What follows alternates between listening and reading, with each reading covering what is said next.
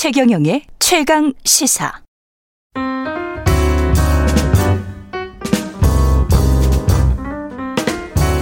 네, 더 나은 미래를 위해 오늘의 정책을 고민합니다. 김기식의 정책 이야기 식센스. 김기식 더 미래연구소 소장 나와 계십니다. 안녕하십니까? 예, 안녕하세요.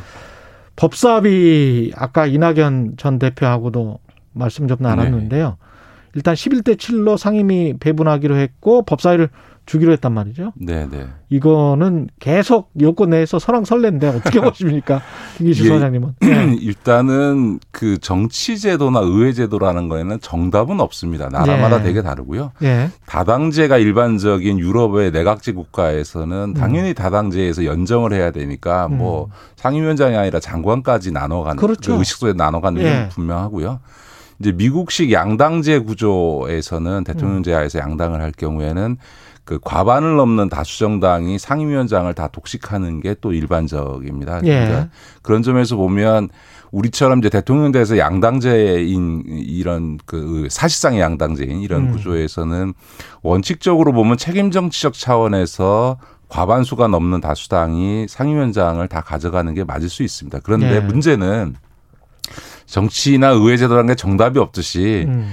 이 문화와 관행 이 국민의 인식 이런 게 중요하거든요. 근데 음. 우리는 공교롭게도 87년 민주화된 직후에 이뤄진 총선에서 여소야대가 만들어졌고요. 88년도 음. 총선에서. 예. 그 여소야대가 만들어지니까 당연히 그 다수당인 여당이 아니고 음. 소수 여당이 더 많아졌으니까 여기가 오히려 이제 상임위원장을 죄송합니다 요구해가지고 예. 그때부터 이 의석수에 의한 상임위원장 배분이 민주화된 직후부터 관행처럼 쭉 내려온 거예요. 그렇게 음. 30여 년을 지나왔기 때문에 우리 국민들의 인식 속에는 국회를 민주적으로 운영한다라고 하면 그냥 의석수에 따라서 상임위원장을 배분해서 하는 것이 그냥 30여 년 동안의 전통과 관례로 이해되고 예. 있는 거죠. 예. 이걸 이제 쉽게 무시해서는 곤란하다. 음. 이제 한 가지만 더 말씀드리면 사실 이제 180석이나 됐는데 음. 어이 그렇게 압도적으로 이겼는데 뭐 법사위 왜 주고 상임위원장 다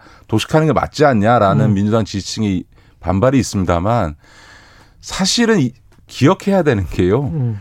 뭐 이 2008년도에 민주당이 정말 대선 패배 이후에 차, 총선에서 참패를 해서 겨우 81석 얻었습니다. 그러니까 네. 지금 국민의힘보다 훨씬 더 어, 의석을 못 얻는 정말 대참패를 했는데요. 음. 그때조차 그 81석 갖고 무려 석 달 동안 원구성을 안 시키고 파행시켜서 결국은 음. 의석수별 상임위원장 배분을 받아냈고 법사위원장도 민주당 야당이 가져갔습니다. 예. 그러니까 민주당이 그렇게 해놓고 음. 지금 와서 180석 됐다고 음. 상임위원장 독식하고 법사위원장 안 주겠다라고 하는 것은 이게 국민들이 보기에는 음. 이제 오만해지고 독선한다, 독주한다 음. 이런 인식을 주게 되는 셈이 되고 예. 그게 또 지난 4.7 재보궐선거에 악영향을 준 측면도 있기 때문에 그렇군요. 이번 민주당의 결정은 저는 뭐 잘했다. 정치적으로 어, 충분히 어, 할 수 해야 하는 결정인 거죠. 그 여전히 법사위원장의 뭐랄까요 권한은 센 음. 겁니까? 그렇죠. 이제 그 한 가지 분명한 거는 지금 법사위의 권한이라는 게 상원 노릇한다는 게 예. 체계 작고 심사권을 그렇죠. 행사하면서 예. 타상임위원회가 이미 다 심사한 걸 붙잡고 통과 안 시켜주고 예. 뭐 감나라 배나라 하는 이, 런것 예. 때문에 문제가 되는 거잖아요. 예. 그래서 꼭 법사위원장을 가져와야 된다 이런 얘기를 하는 건데 전 세계적으로 법사위가 체계 잡고 심사권을 행사하는 사례가 거의 없습니다. 아니, 거의 없다라는 것은 제가 알기로는 없는데 네. 혹시 제가 모르는 어떤 후진국에서 그런 일이 있는지는 모르겠습니다만 하여간에 없습니다. 그러니까 음. 이제 이런 한국에만 독특하게 있는 건데 이게 이제 처음 재헌 국회부터 있었던 게 아니라 1951년도에 이 그 2대 국회부터 이 체계작구 심사권이라는 게 들어왔는데 그 이유가 음. 그 당시에는 이제 건국 초기다 보니까 이게 그 의회 내 법률가도 거의 없고 아. 그 의회를 보좌하는 전문위원 제도도 성숙돼 있지 못하니 음. 상임위원회에서 뭔가 얼렁뚱땅 법안을 처리하는 일이 발생해서 이게 문제가 생기니까 예, 법안 같지가 않은 거지. 좀, 예, 그렇죠. 아. 좀 법안을 좀 치밀하게 좀 다듬어야 할 필요성이 있어서 만들어진 건데 음. 지금은 뭐 변호사 그러니까 국회의원 직업 중에 가장 많은 직업이 변호사이고 변호사. 예. 이미 국회 안에 지금 4천 명이 넘는 직원들이 국회의원 보좌진이나 국회 사무처 상임위원 그렇죠. 전문위원으로 다 붙어 있는 이런 네. 상황 더구나 입법조사 처사라고 하는 게 따로 있는 이런 상황에서 네. 법사위 체계사구 심사권을 유지할 이유가 없는 거죠. 음. 문의하고 뭐 수정해주고 그럴 그럴 곳은 뭐 충분하군요. 지금 국회 내. 그렇죠. 예. 그러니까 이제 전 그런 점에서는 음. 법사위원장을 그 야당에 넘겨주면서 체계 잡고 심사만 하도록 하고 음. 그 심사 기간을 60일로 줄이겠다라는 그 안 자체는 좀 문제가 있다고 생각합니다. 그 안 자체. 저는 법사위원장이나 네. 상임위원장을 의석수에 따라 배분하는 거는 음. 우리의 지난 민주화 이후의 관행상 음. 관례상 저는 그건 그렇게 하는 것이 합리적인 국회 운영을 위해서 맞다고 생각합니다만 법사위를 개혁하려면 제대로 해야 되는 거죠. 그러니까 음. 체계 잡고 심사만 하도록 하는 게 아니고 체계 잡고 심사권을 없애야 되는 거죠. 아예 없애버려야 그러니까 지금도 됐다. 사실은 그 체계 잡고 심사권을 가지고 네. 상원 노릇을 하고 게이트키핑을 하고 이랬던 거거든요. 그럼 체계 잡고 심사 권한 없어 없애버리면 법사위가 할 수 하는 게 뭐예요? 그러면 이제 법사위는 원래 거의 전 세계 네. 다 법사위들이 있는데 그게 네. 뭐냐면 미국 같은 경우 법무부를 관할하는 거죠. 아. 법 무부를 소관하는 소관 상임인 거죠. 지금도 그 법사위는 예. 법무부 국가인권위원회 감사원 법원 네. 헌법재판소 등을 관할하는 자기 소관 부처가 있는 소관 상임위입니다. 음. 거기에 더해서 체계사건 심사권을 행사하는 거니까 모든 법안을 다 터치를 해버리는 그렇죠, 거죠. 그렇죠. 네. 그러니까 그런 점에서는 이렇게 자기 소관 부처가 따로 있는데도 불구하고 더군다나 헌법상의 가장 중요한 사법부를 관할하고 있는 음. 어, 의회 차원에서 유일한 견제 상임위인데도 불구하고 거기에 더해서 체계작구 심사를 할 이유는 없고요. 더 예, 그런 점에서는 지금은 체계작구 심사권만 남기면 그 체계작구 심사라는 것을 핑계 삼아서 여전히 음. 어, 법사위가 월권 행위를 할 수 있기 때문에 아예 음. 체계작구 심사권을 폐지시켜 버려 게 되면 음. 그렇게 되면 뭐 120일에서 60일로 줄이는 게 아니라 없어지는 거죠. 법사위 체류 기간이라고 하는 게 심사 기간이라는 게 네. 아예 없어지는 거고요. 그러니까 지금 법률안에 대한 체계작구 심사라는 게 두 가지입니다. 하나는 음. 다른 법률과의 상충 관계를 보거나 혹은 이 헌법 적으로 위헌적이지 않냐라고 음. 하는 걸 보는 건데요. 예. 지금 뭐 각 상임위별로 지금 전문위원을 포함해서 상임위 보좌 인력만 각 상임위마다 20명이 넘거든요. 예. 그러니까 그 상임위 법안 심사 과정에서 그걸 충분히 다 해낼. 인력과 전문성이 다 있다. 그러니까 예. 상임위별로 체계 잡고 심사하면 된다. 이게 거죠. 지금 언론중재법 가지고 징계 뭐 뭐만 징벌 징벌적 손해배상 네. 관련해서 이제 여야가 또 붙었는데 이 부분 관련해서는 어떻게 보세요? 언론중재법 개정안? 저는 뭐 내용적으로는 이걸 뭐 언론 자유 말살법이다 뭐 이렇게 얘기하는 건 좀 부적절하다고 생각합니다. 왜냐하면 아, 법안의 내용이 별거 핵, 없어요. 핵심이 뭐냐면 네. 고의 중과실, 네. 그러니까 실수라든가 이런 게 아니고 네. 뭐 취재 부족, 실수 이게 아니고 고의이거나 고의가 중과실인 네. 경우에 한해서만 음. 그 피해액의 다섯 배까지 어, 보상을 해라라고 하는 건데 이 징벌적 손해배상은 이미 뭐 가불관계와 관련된 대리점법, 음. 가맹사업법 이런 것 공정거래법 등의 광범위하게 우리나라도 지금 도입하고 있는 제도인데 네. 사실은 네. 이 공정거래법 상의 경쟁법 차원에서의 갑질은 피해액 그만큼의 손해가 나타나지만 사실 언론에 의한 피해는 사실은 계산이 안 되거든요. 예. 예를 들어서 우리 청취자들 기억하실지 모르지만 돌아가셨던 김영애 의원이 관여됐던 그 이 무슨 황토 뭐가 관련돼 제가 그렇죠. 구체적인 업체를 얘기하기는 어렵습니다만 와 관련돼서 죄송합니다만 이, 이 지금 제가 출연하고 있는 예. 이 KBS 방송에서 문제를 제기해서 그 예, 그 회사가 예. 망했습니다. 근데 예. 나중에 보니까 그게 사실이 아닌 걸로 확인이 됐거든요. 예. 과장 보도였죠. 그렇죠. 그렇게 예. 된 문제들 등을 그렇게 하면 사실은 음.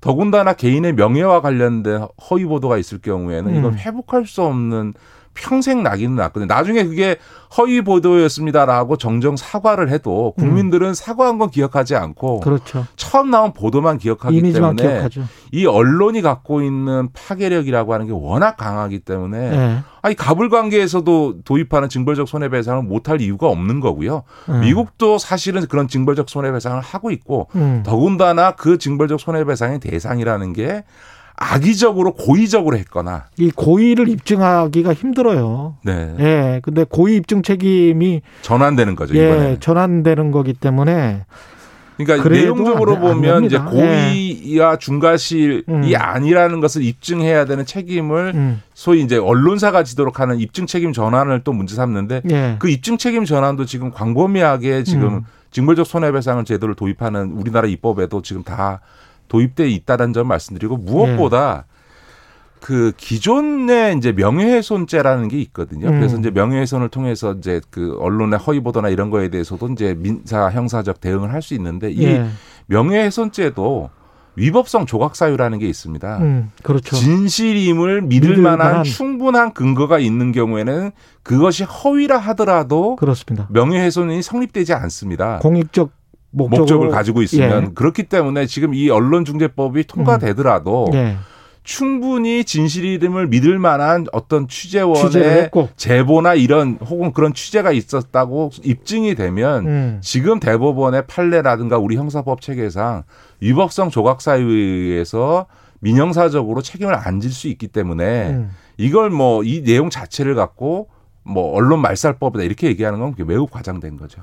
이게 언론 개혁과 관련해서 계속 아젠다가 나오는데 이, 이 언론중재 입법과 관련해서 우리 언론인들이 스스로를 한번 돌이켜서 생각을 해봤으면 좋겠어요. 이것과 관련해서는. 네. 그래서 근데 이제 저는 내용적으로는 네. 크게 문제가 될 법안이 아니라고 생각하는데 음. 시점과 관련해서는 지금 이렇게 서두를 거냐에 대해서는 조금 정무적으로 음. 이견이 있습니다. 왜냐하면 아, 이게 정치권이 언론 개혁을 하겠다고 나서는 것 자체가 사실은 부적절한 측면이 있는데 물론 이 언론중재법은 정치권보다는 시민사회나 언론 관련 단체들이 줄기차게 요구해 온 거니까 음. 그러나 이제 그 공론화가 충분히 이루어졌느냐 더군다나 대선을 앞두고 있는 이런 그 민감한 그러네요. 시기에 이거를 예. 강행 처리할 경우에 예. 이게 사실은 국민들한테는 별 관심 없는 사안을 이 대선의 쟁점이 되고 이렇게 그 파장을 일으키는 게 과연 적절하냐? 할 필요가 있을까? 네, 그런 네. 점에서 보면 시점상으로는 조금 더 신중하고 좀 일정하게 좀 과정을 거칠 필요는 있지 않나 저는 그렇게 봅니다. 별로 큰 효과도 없을 것 같은데. 네, 맞습니다. 부동산 대책과 관련해서는 어떻게 생각하세요? 어제 홍당기 경제부총리가 네. 부동산 담화를 발표를 했는데 큰 내용은 없었던 것 같긴 합니다만. 예. 기존의 정책 기조를 유지한 거고 제일 크게 말하고 싶었던 거는 예. 제가 지난번 방송에서도 말씀드렸지만 아, 부동산 전망이 내년 이후에 음. 그 하향 안정화 될 거다. 근데 그 아마 홍남기 부총리의 말씀은 제 예보다 더 직설적으로 그 안정적으로 추세적으로 하향 안정화 아니라 급락할 가능성까지를 음. 내비친 음, 그랬더라고요. 거죠. 그런데 예. 그런 점에서는 어, 공통적인 견해입니다만 하여간 내년 어, 이후에 부동산이 상승하기보다는 하락할 가능성이 높다라고 하는 점에 음. 대해서 좀 워닝을 줘서 이른바 주식시장에서처럼 어, 상투 잡아서 영끌해서 집 샀다가 부동산 가격이 폭락하는 상황에서 가계부채로 고통받지 않도록 해달라 이런 음. 어, 당부의 얘기를 좀 완곡하게 한 측면이 있는 것 같습니다. 그러니까 음. 제가 지난 방송에도 말씀드렸지만 그 폭, 만약 하강이 급락하는 양태로 나타나면 어, 뭐 사실은 상당히 유력한 수도권 신도시인 용인이나 고양시에서 반토막 이상 났던 음. 10억이 넘는 아파트가 5억까지 떨어졌던 전례로 보면 그런 것들도 충분히 우리 청취자들이나 국민들도 고려해야 되는 거는 맞는 거죠. 그 정부 보도 자료에도 전문가들의 90%가 넘는 사람들이 지금 가격 절대 가격은 너무 높다라고 네, 네, 네. 이제 답변을 했더라고요. 네, 네, 예. 그러면서 이제 오히려 그 금융위원장과 이제 홍남기 부총리가 한 거는 음. 이제 두 가지 문제입니다. 하나는 이렇게 부동산 가격이 하향 안정화되기 시작할 경우에는 음. 그 부동산 대출을 받았던 사람들이 사실은 자기가 산집 가격보다 부동산이 내려가게 되면 대출금에 대한 원리금 상환의 압박이 훨씬 커져. 집값이 그렇죠. 많이 올라가게 되면 여차직하면 네. 집을 팔아서 네. 남긴 차익 갖고 빚을 갖고도 돈이 남으니까 상관이 네. 없는데 빚을 졌는데 집값이 내려가면 그 집을 팔아도 빚 갚을 돈도 안 나오는 문제가 생겨나니까. 근데 그럴 때 꼭 금리가 오른단 말이죠. 그렇죠. 그런 영끌하는 상황에서 네. 집값이 하락 올 때 생기는 문제가 있을 수 있고요. 또 하나는 음. 이 담보 가치가 집값이 하락하면 담보 가치가 하락하기 때문에 이제 추가 담보를 제공하지 않으면 대출금 상환 요구가 그렇죠. 등록권에서 나올 수 있는 가능성이 생기게 되고요. 예. 세 번째는 주식가 그러니까 주택 가격 하향 안정화되는 것 중에 가장 유력한 근거가 뭐냐면 금리가 인상된다라고 하는 거거든요. 음. 그러면 당연히 빚을 내신 분들은 어, 이자 부담이 커지게 되는 음. 상황이 벌어지니까 전반적으로 내년 이후에 부동산 가격이 하향 안정화될 경우에는 음. 가계부채 문제가 심각해질 것이기 때문에 그걸 미리 경고하고 예. 철 가계부채 관리를 좀 엄격하게 해서 정말 실수요가 있거나 음. 혹은 상환 능력이 있는 경우에 그렇죠. 한해서만 그렇죠. 가계 대출이 이루어질 수 있도록 관리하겠다. 그리고 국민들께서도 좀 빚내는 거에 대해서 좀 음. 유의해줬으면 신중했으면 좋겠다. 이런 얘기를 한 거죠. 예. 말씀 감사하고요. 지금까지 김기식 더 미래연구소 소장이었습니다. 고맙습니다. 네, 고맙습니다. KBS 라디오 최근의 최강시사 듣고 계신 지금 시각은 8시 46분입니다.